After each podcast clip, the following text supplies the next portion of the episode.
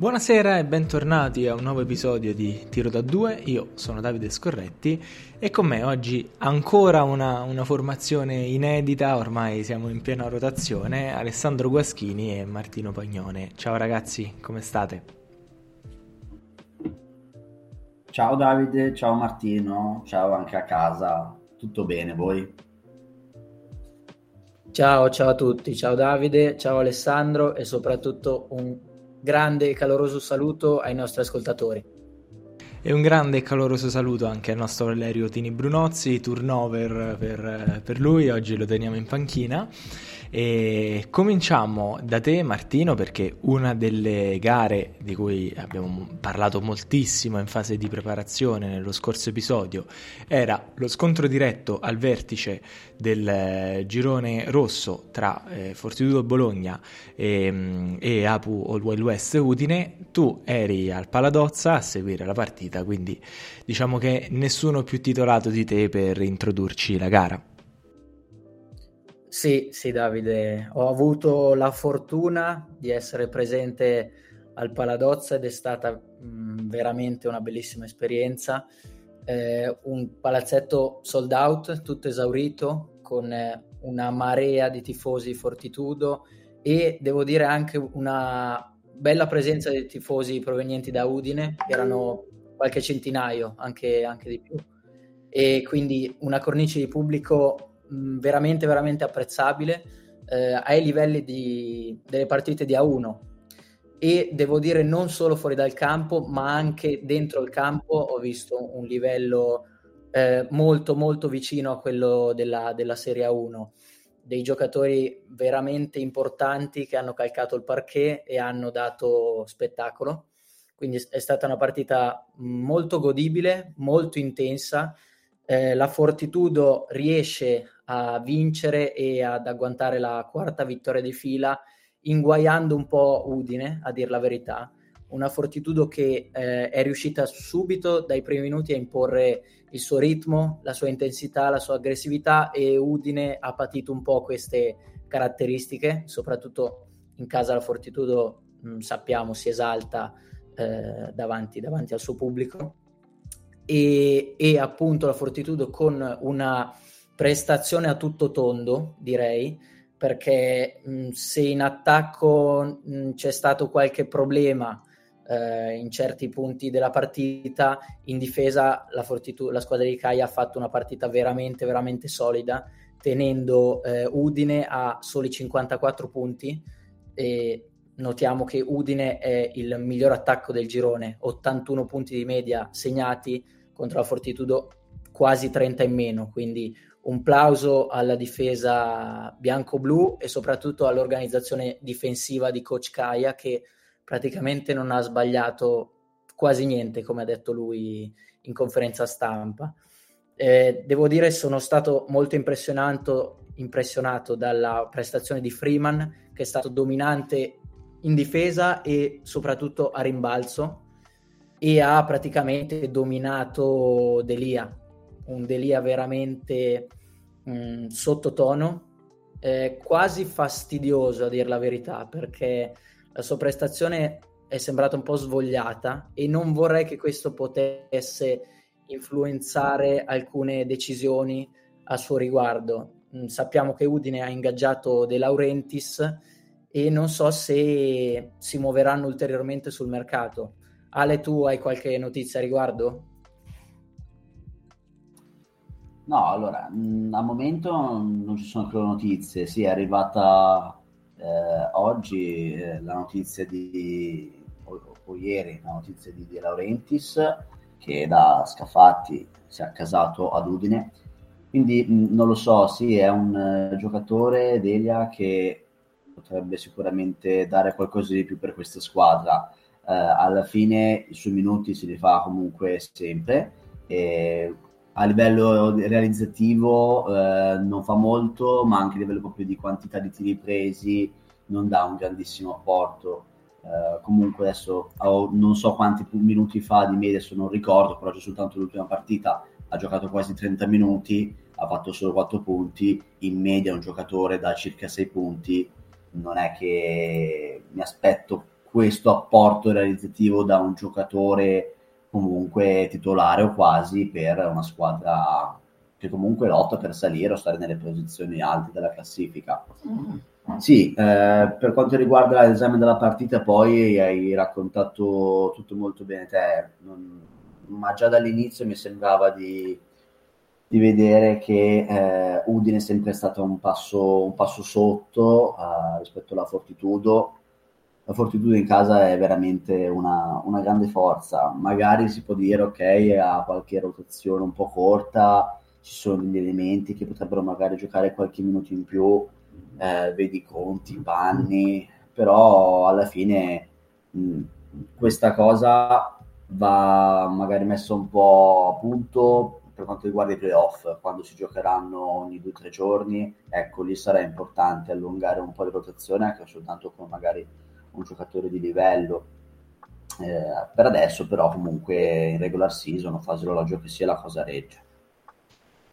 Bravissimo, sì, concordo anch'io. Non so Davide, però secondo me c'è bisogno di uh, allungare un po' le rotazioni in, in, vista dei playoff perché Morgillo e Giordano hanno dato un buon apporto dalla panchina ma manca qualcosa per giocare ogni due o tre giorni come nei playoff assolutamente e soprattutto Udine adesso dovrà dovrà tenere d'occhio il calendario perché da, scusatemi, dalla prossima partita che già sarà il decisivo derby contro Trieste, ricordiamo sempre che eh, Trieste al momento in classifica risulta appagliata con Udine a 26 punti, eh, condividono insieme la terza e quarta posizione, ma eh, Trieste come già vi anticipavamo nello scorso episodio ha una partita da recuperare, tra l'altro abbastanza morbida, quindi la possibilità non solo del sorpasso eh, nel derby, ma anche poi di poter allungare ulteriormente c'è e quindi una Udine che partiva per competere e, e si giocava nello scontro diretto con la Fortitudo Bologna l'occasione per, eh, per poter arrivare in vetta, invece adesso rischia di essere ricacciata indietro e trovarsi poi alla fine in una, in una posizione playoff complice anche tutti gli elementi che avete sottolineato voi che eh, non, non, sarebbe esattamente comoda. Tra l'altro le altre partite saranno con Forlì, quindi ennesimo scontro diretto e questo mi serve anche da gancio per andare al prossimo, al prossimo argomento eh, e poi con Rimini che è una squadra che lo stiamo vedendo, la cura dell'agnello sta facendo, sta dando i suoi frutti, anche qui faremo un piccolo accenno finale, quindi attenzione a Udine perché questa poteva essere una gara spartiacque in modo positivo con l'eventuale vittoria contro la Fortitudo Bologna, adesso devono stare attenti eh, a, a, non farlo diventare uno spartiacque negativo, anche perché sarebbe un peccato visto il rendimento finora sono un, po', sono un po' alle corde, infatti, secondo me, perché anche nella partita contro la Fortitudo li ho visti un po' slegati, nel senso ci sono state folate prima di Alibegovic, poi qualche tripla di Carotti, poi si è messo mh, a giocare seriamente Clark che ha fatto i suoi punti, le sue giocate, però di squadra secondo me sono un po' mancati, infatti eh, sono stati quasi dominati tecnicamente e tatticamente dalla Fortitudo per tre quarti, poi a cavallo tra terzo e quarto quarto sotto di 20 hanno avuto un break e sono tornati sotto di 9 o 10, però da quel momento lì non, non sono più riusciti a reagire, quindi c'è qualche problema in casa di Udine, vediamo le prossime partite come riusciranno a risolverli e se riusciranno a risolverli. Sì, e Alessandro, passiamo al prossimo argomento, come, come si dice, se, eh, se Atene piange, Sparta non ride, perché nelle, in un'altra diretta concorrente alla, alla rincorsa ormai eh, che, che, si sta facendo netta della Fortitudo Bologna, e parlo di Forlì, è uscita sconfitta a mio avviso anche abbastanza inaspettatamente dallo scontro contro Cividale ha preso addirittura 86 punti da, da una formazione, lo abbiamo raccontato più volte, eh, anche abbastanza in difficoltà. Eh, Forlì adesso, eh, se, se, parlavamo del calendario difficile di Udine, eh, ma in realtà anche, anche, i romagnoli hanno un calendario che li aspetta abbastanza complesso, con tre scontri dirette nelle prossime quattro partite, con Verona e poi Udine e Trieste, penultima e ultima partita, quindi si deciderà molto in questo girone molto equilibrato. Eh, ti chiedo innanzitutto un po' un bilancio della, della gara, facendo i complimenti anche a Cividale eh, e poi come vedi la situazione in casa Forlì. Sì, dunque parto da, da chi ha vinto, parto eh, quindi dalla Gesteco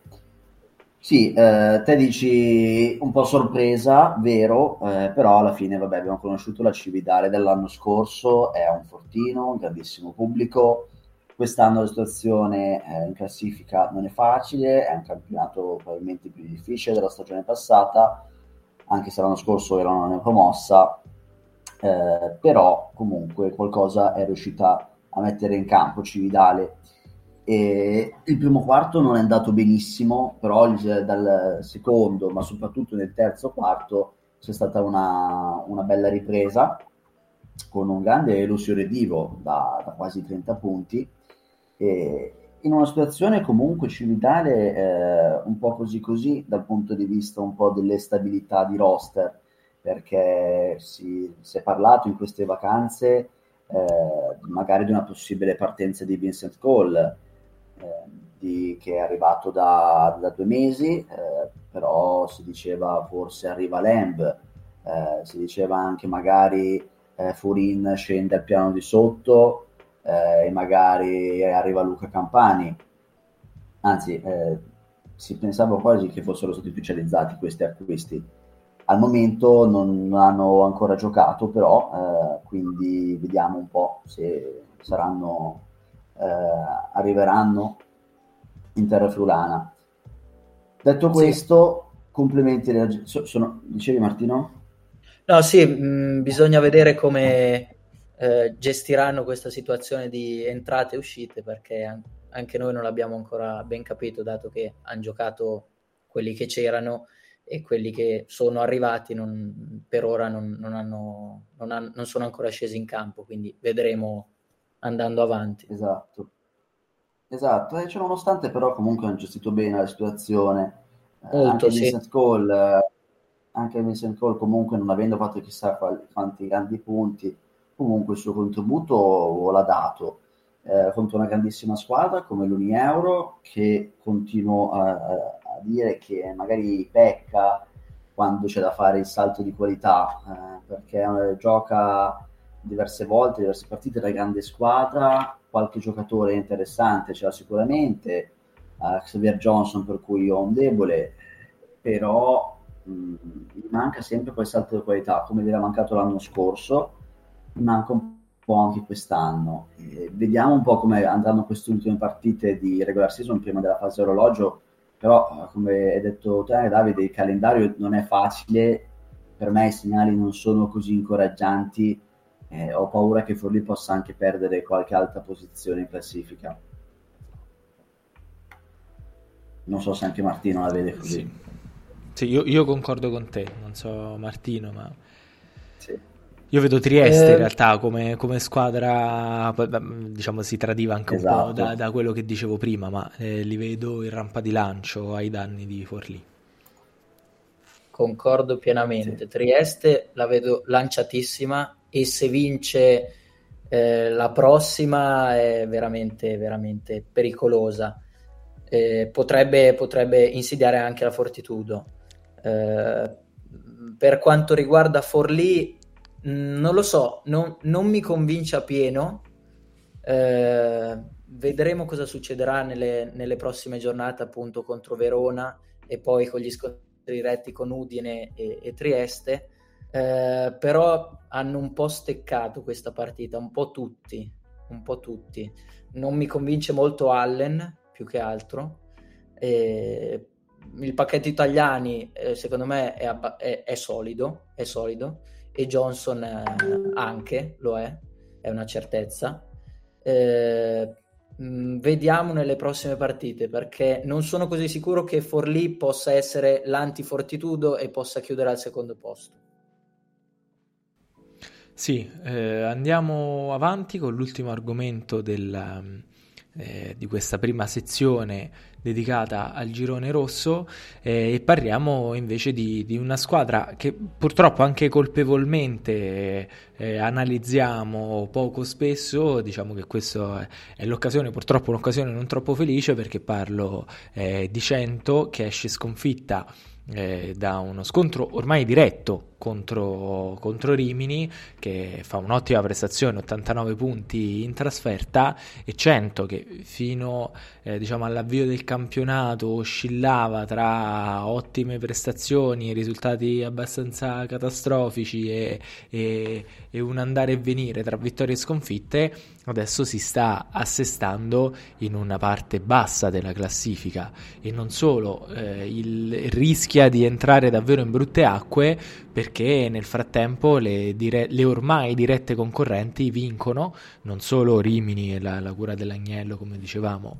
sta, sta facendo il suo corso, ma eh, c'è stata anche la vittoria di Cividale appena analizzata e anche Orzinuovi, se vogliamo, che, ha, che si trova ormai a sole due partite di distanza da 100 e Orzinuovi è penultima in classifica. Eh, Martino, so che tu ti sei soffermato ad analizzare la situazione di 100, quindi non aggiungo altro e ti lascio la parola. Eh, sì, un accento eh, che perde, viene raggiunta e sorpassata da, da Rimini, eh, perché Rimini riesce a vincere in trasferta ribaltando addirittura la differenza canestri eh, rispetto all'andata. Quindi eh, al, al, momento sono pari punti, ma 100 è dietro e rischia di essere agganciata anche da C- Cividale. Vedremo nelle prossime settimane quando e se ci saranno i nuovi innesti, Cividale come procederà, ma 100 è un po' in un uh, periodo di down, al contrario di Rimini che è in un periodo molto buono, è in, in anella la seconda vittoria di fila, molto bene come dici te fuori casa, 89 punti, una Rimini che andrà a giocare eh, contro Cividale la prossima in casa, quindi altro scontro diretto mh, direi vitale per quanto riguarda la parte bassa della classifica e una Rimini che eh, è riuscita a rimanere in vantaggio quasi tutta la partita, eh, partendo molto bene nel primo tempo, poi facendosi rimontare nel terzo quarto, arrivando ad avere solo un punto di vantaggio all'inizio dell'ultimo, ma nell'ultimo gli uomini di, dell'Agnello hanno tirato fuori gli attributi, veramente, perché hanno vinto l'ultimo quarto 18 a 28 e quindi hanno portato a casa una partita meritata, molto bene i due americani Marx e Johnson, ma bene anche eh, Tassinari. Per quanto riguarda 100, eh, purtroppo c'è stato l'ennesimo crollo, questa volta nell'ultimo quarto, ma eh, per, per, quanto riguarda tutto il girone di ritorno, eh, il record di 100 è 6 perse e una vinta, l'unica vinta contro Chiusi. E questo non gioca tanto a favore dell'umore, della classifica prima di tutto e dell'umore soprattutto di, di 100 che perde un'altra partita, la perde male, mh, mm, ne ha perse alcune altre di 20 anche, quindi diciamo che il morale a 100 non è dei migliori. Allora, eh, no, assolutamente. Vai, vai Ale, dai la, la chiosa finale. No, volevo soltanto dare una chiosa finale ci sono dei ragionamenti da fare magari su, sugli innesti fatti perché per ora Delfino eh, è stato uno dei grandi acquisti fatti finora non so da, che apporto ci si aspettasse da lui però ha fatto 7 punti in queste tre partite che ha fatto finora soltanto una tripla realizzata su 13 tentativi 3 su 11 da 2 insomma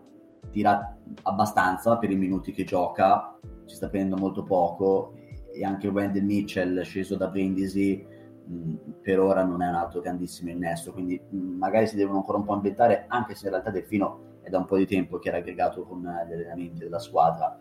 Eh, magari più Wendell Mitchell che gioca ancora più minuti ci aspetta ancora di più.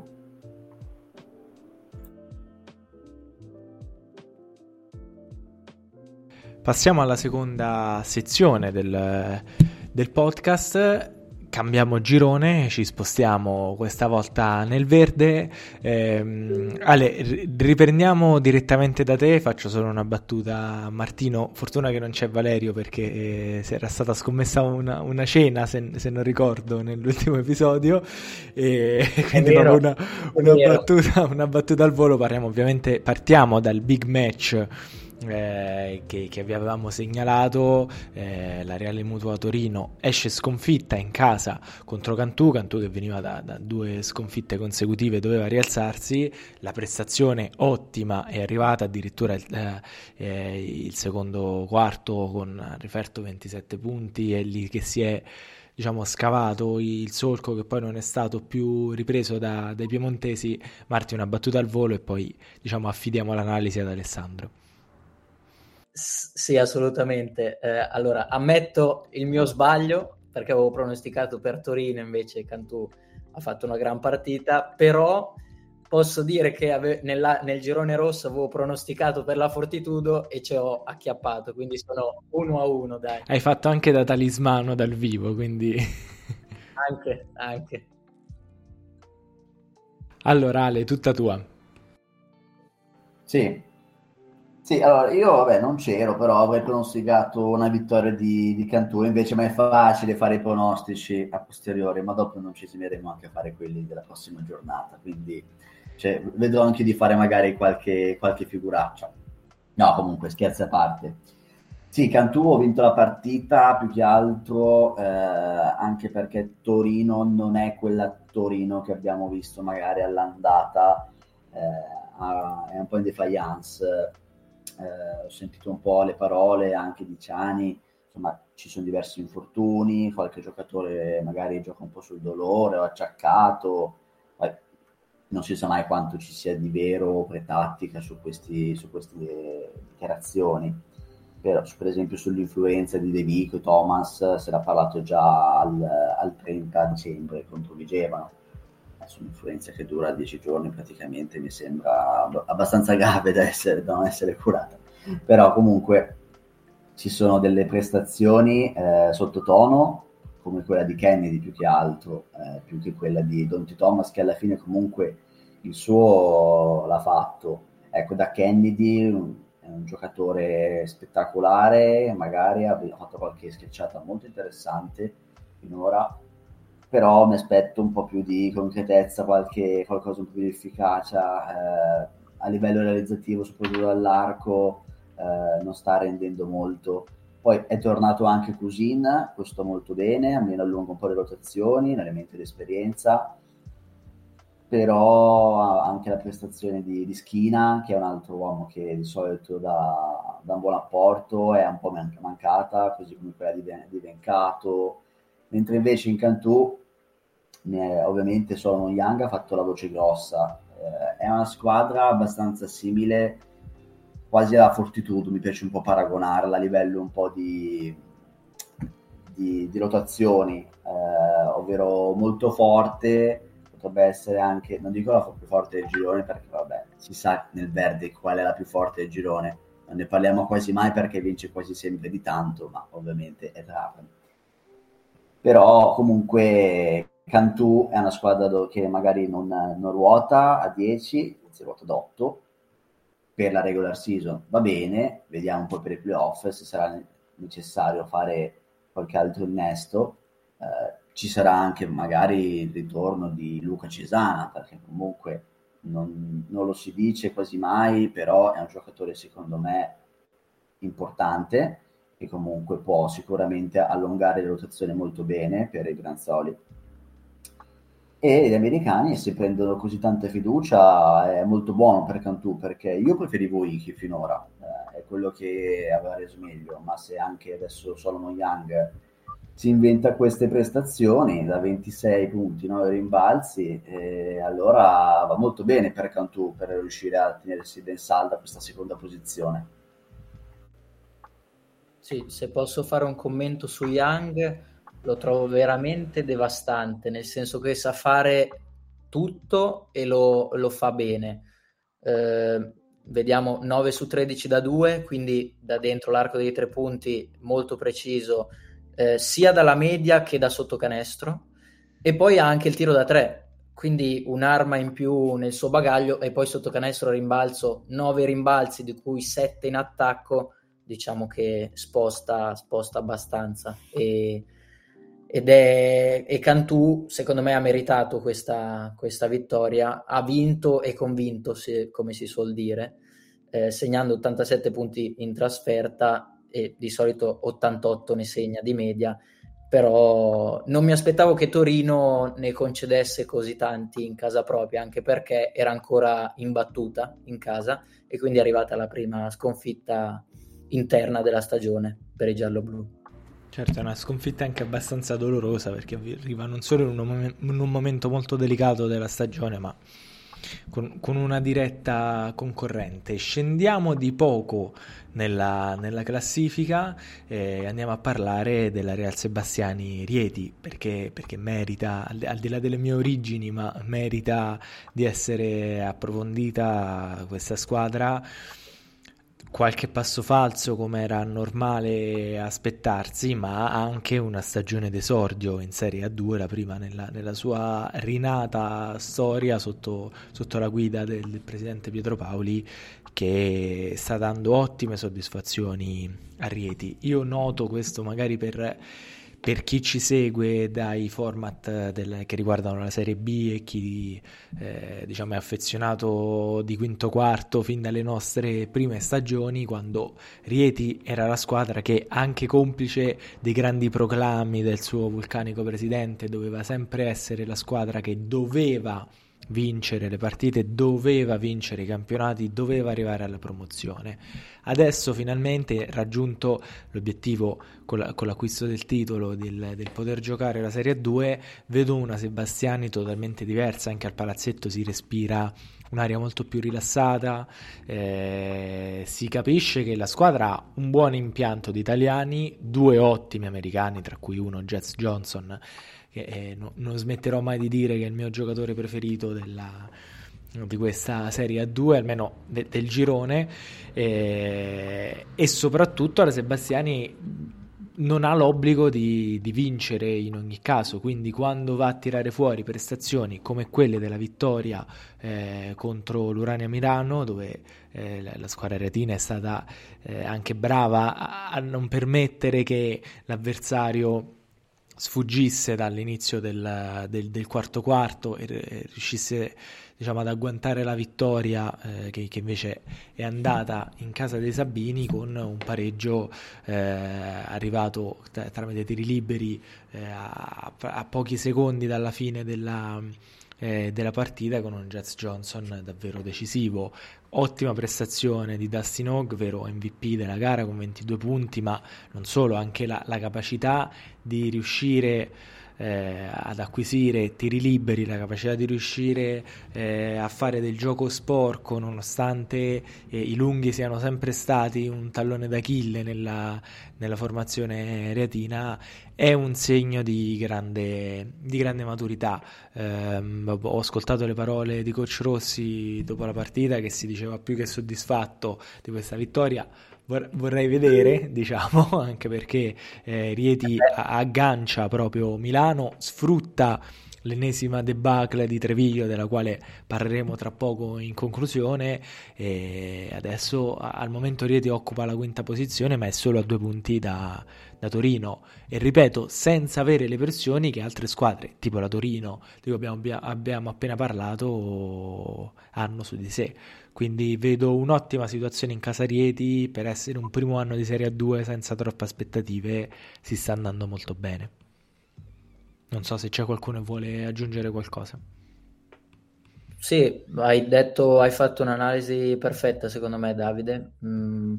aggiungo solo eh, Jets Johnson che questa partita non ha tirato per niente bene, con un 2 su 10 dal campo, però è stato decisivo anche così, perché ha subito 8 falli, ha, ha, fatto 12 tiri liberi su 12, gli ultimi 4 per decidere la partita, quindi eh, meglio di così non, non, può. E poi un commento anche sul eh, pacchetto italiani di Rieti che, ha, che vede Italiano, Raucci, Ancellotti, che comunque sono giocatori di esperienza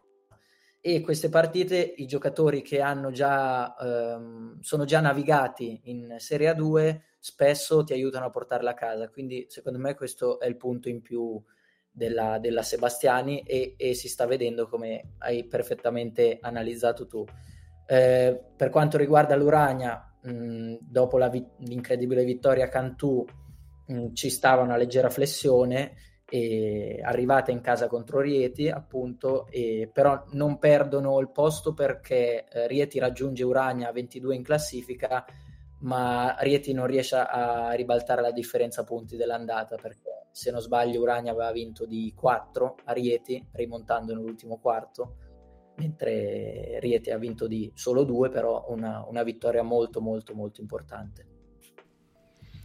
Alessandro, eh, non scappi, io ho parlato della mia, della mia, città di origine, adesso tocca a te, eh, perché Vigevano continua la sua striscia positiva e travolge eh, 90-68 fuori casa a Treviglio, una Treviglio alla quale abbiamo dedicato più puntate, ma perché eh, la crisi ormai sembra, sembra quasi permanente eh, in casa di, di, coach Alex Finelli. Eh, diciamo, ti chiedo un, un, giudizio al volo per, per, chiudere su Vigevano.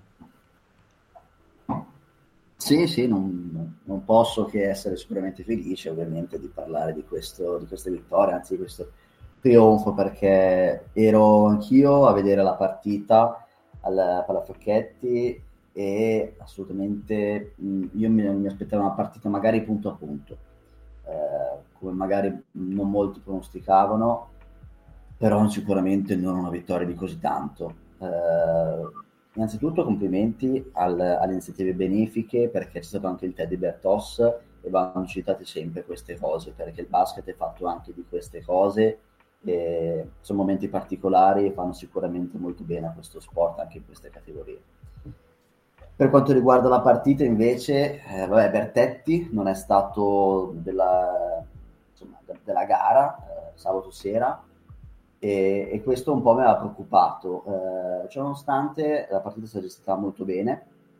c'è stato un primo quarto super di Tyler Wildman da 17 punti che poi si è un po' fermato, ma è stato centellinato molto molto bene perché a sua volta Stratomanis ha fatto una grande prestazione, magari a livello numerico delle statistiche non, non lo si può percepire, anzi ha fatto anche 5 falli.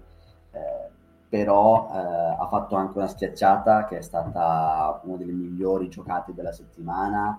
eh, ha fatto un contributo che diciamo che ha permesso di riposare molto bene Wildman che ha dato il suo contributo nel quarto quarto insieme all'altro americano Ike Smith quando poi invece Treviglio stava rimontando eh, si è stati meno 25 nel primo tempo, si è arrivati poi nel terzo quarto, alla fine del terzo quarto più o meno sul meno 13 se non sbaglio. Poi grande prestazione anche di Leo Battistini che ha chiuso con 17-13 rimbalzi uh, e ha fatto delle triple davvero molto importanti, a volte quasi un po' fuori ritmo, eh, però comunque l'importante è riuscire a metterla dentro e Battistini diverse volte l'ha dimostrato quest'anno che con le sue bombe ha potuto eh, cambiare o mantenere certi, certi vantaggi. Per Treviglio invece ci sono dei ragionamenti da fare sul mercato perché fatico a capire come Terrell Harris sia uh, ancora in provincia di Bergamo perché non, non, è per me un americano da una contender quale vuole essere la Blue Basket. Eh, si era liberato Medford, adesso ma, magari non Met, io preferisco Medford rispetto ad Harris, magari la Blue Basket punta a qualcosa pure di più, tra l'altro Medford dovrebbe accasarsi in Lituania, dicono, però qualche ragionamento su un cambio dell'americano eh, va, va fatto. Sì, in crisi totale Treviglio, purtroppo, eh, perché se, se guardiamo le ultime sette partite di Treviglio, sono arrivate due vittorie e cinque sconfitte. E in queste sette partite non ha giocato Luca Vitali, che secondo me è l'ago della bilancia di, di Treviglio. Perché mi ricordo la partita di andata in casa di Vigevano, in cui praticamente la situazione era a rovescio, ribaltata. Vigevano in, pessima, in un pessimo periodo, aveva perso di oltre 20-25 punti, mi sembra. E, sì, e qua 26, si è ribaltata 26 punti con un, un, Luca Vitali da 6 su 7 da 3 punti, con una prestazione fantascientifica. Qua Vitali manca, manca da 7 partite e secondo me è, è tutta qua la chiave, la chiave, della crisi di, di Treviglio, oltre anche al, alla questione americano che, di cui parlavi tu Ale. E per quanto riguarda il calendario per Treviglio non si mette benissimo perché alla prossima eh, i ragazzi di coach Finelli andranno a giocare a Trapani, quindi non la migliore delle, delle avversarie da affrontare. Bene, allora eh, direi che questa, questa, gara sarà certamente tra le, tra le, partite consigliate del fine settimana Trapani-Treviglio, anche perché Trapani no, non ha nulla da perdere, diciamo, continuerà, vorrà continuare eh, indisturbata il, il proprio percorso praticamente intonso Treviglio però si gioca tantissimo. Andare in trasferta in Sicilia eh, a casa degli Shark non è mai facile, anzi è praticamente impossibile. Però eh, chissà che la forza della disperazione non porti il gruppo di Finelli a, ad assestare la, la, prestazione. Martino, Alessandro, cominci chi, chi vuole e quali sono invece le altre due partite che ci consigliate per questo girone verde? Allora, io eh, vi segnalo un Vigevano Latina che probabilmente riuscirò anche ad andare a vedere dal vivo. E una Vigevano che in caso di vittoria raggiungerebbe le quattro vittorie di fila e sarebbe veramente, veramente importante per eh, consolidare il suo ottavo posto perché dietro ha la Luisa 12 mentre si è staccata un po' di più Agrigento che è ferma a quota 10 se Vigevano riuscisse a vincere contro Latina e poi la sfida dopo è quella contro Agrigento, metterebbe una seria ipoteca sul, eh, sull'ottavo posto. Io invece vado con il derby piemontese Casale Monferrato Reale Mutua Torino. Sembra una partita magari scontata, infatti oso un po' di più, però per i motivi che abbiamo detto prima Torino non è al meglio, ha già dimostrato eh, di perdere in, eh, in, qualche campo, magari di, eh, di, squadre non della metà sinistra della classifica, quindi potrebbe faticare contro Casale, una Casale che invece ha, ha perso soltanto al tempo supplementare contro la Juve Cremona, un'altra grande partita di questa giornata che ovviamente per il tempo non siamo riusciti a parlarvene, ma è stata un'altra grande partita salvata dalla tuta di Dalton Pepper spettacolare e che quindi secondo me sarà un'altra partita punto a punto. Eh, Ale, tieni tu la palla perché ti chiedo invece nell'altro girone, nel rosso, quale ci consigli? Vabbè, nel girone rosso vado un po' più sul facile, dico Forli Verona. Eh, sono due principalmente i big match del, del rosso, ma anche qui eh, abbiamo parlato prima di Forlì, eh, voglio vedere come reagisce.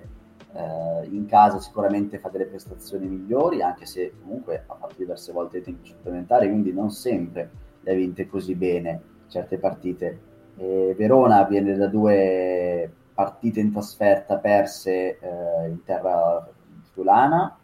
Eh, però comunque da prendere in casa convince. Eh, potrebbe cominciare un po' a prendere qualche punto a Forlì. Io prima dicevo che Trieste supererà Forlì, ecco, se Verona riesce a, vincere questa partita riuscirà anche a superare Forlì poi. Eh, la vedo una partita anche qui molto interessante, punto a punto. Eh, sono curioso di vedere se Forlì continuerà questo, non dico periodo no, perché alla fine ha perso soltanto l'ultima partita, ma sarà un segnale importantissimo questo.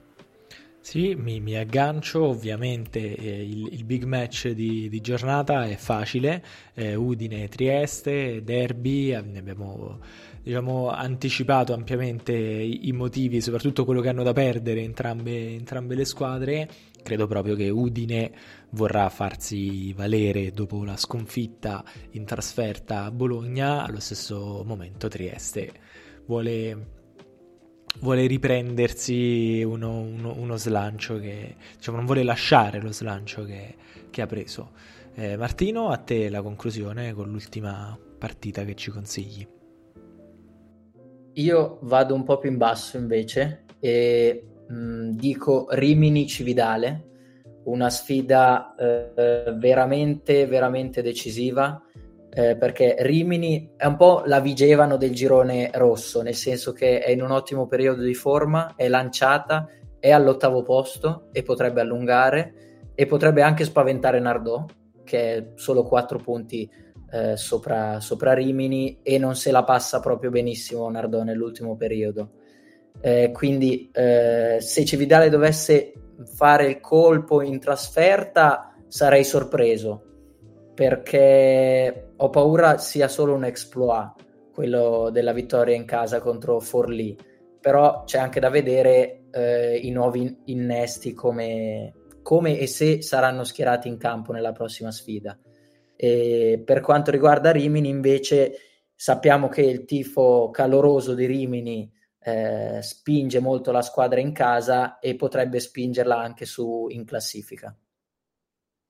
Bene, eh, non ci resta che, che, osservare e scoprire eh, quali saranno i risultati di, di, queste gare. Ormai la stagione è pienamente nel vivo, a noi sta piacendo sempre di più raccontarvela, eh, quindi non mi resta che darvi appuntamento al prossimo episodio di Tiro da 2. Martino, Alessandro, io vi ringrazio tantissimo.